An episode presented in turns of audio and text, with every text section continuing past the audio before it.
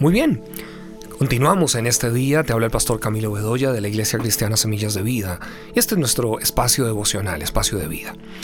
Creo, como lo decía ayer, que estoy hablando con líderes porque liderazgo es influencia.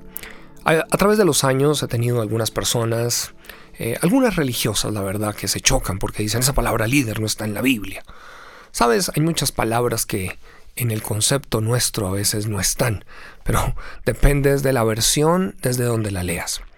Eh, hay diferentes versiones que nos presentan realmente acerca del líder, porque el problema es que muchas personas y muchos cristianos a veces desde un aspecto religioso eh, asumen y asocian el liderazgo sencillamente con algo vano o algo eh, orgulloso o algo que personas sencillamente piensan para tomar títulos.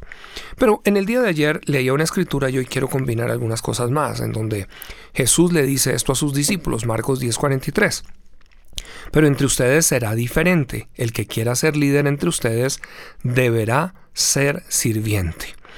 Ahora, ahí había hay, algo que nosotros necesitamos entender y es entonces Jesús quiere enseñarnos un paradigma de servicio. Ahora bien, otra escritura, San Juan capítulo 3 verso 1, nueva traducción viviente, dice, había un hombre llamado Nicodemo, un líder religioso judío de los fariseos. O sea, aquí venimos a entender que también la Biblia nos muestra a Nicodemo como un líder. Un líder es alguien que tiene influencia, un líder es alguien que es reconocido como una persona que influencia en otros. Y aquí Nicodemo está siendo reconocido como un líder religioso.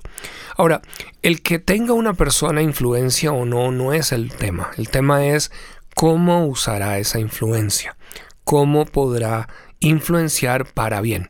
El problema que tenemos en Latinoamérica es que nos hace falta un buen liderazgo.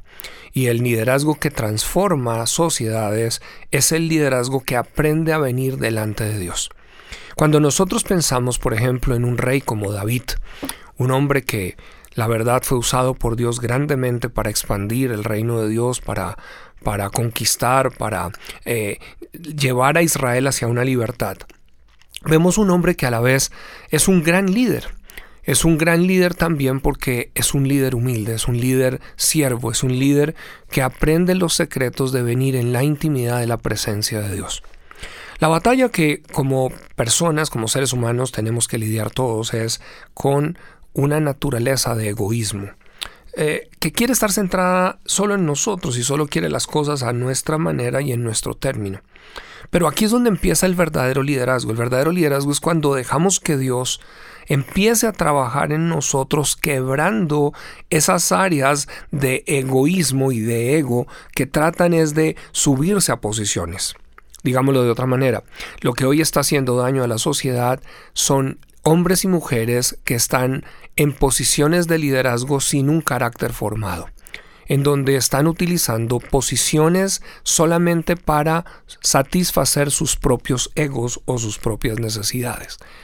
Ahí es donde está entonces el problema de las naciones. Bien decía Jesús, busquen primeramente el reino de Dios y su justicia, y todas estas cosas os serán añadidas. Ok, un líder que está siendo un siervo está buscando no su agenda ni su reino, sino está buscando el reino de Dios. Y es allí donde entonces se convierte en un instrumento para servir una comunidad, para servir una sociedad, y no lo que estamos viendo tristemente en nuestros países latinoamericanos.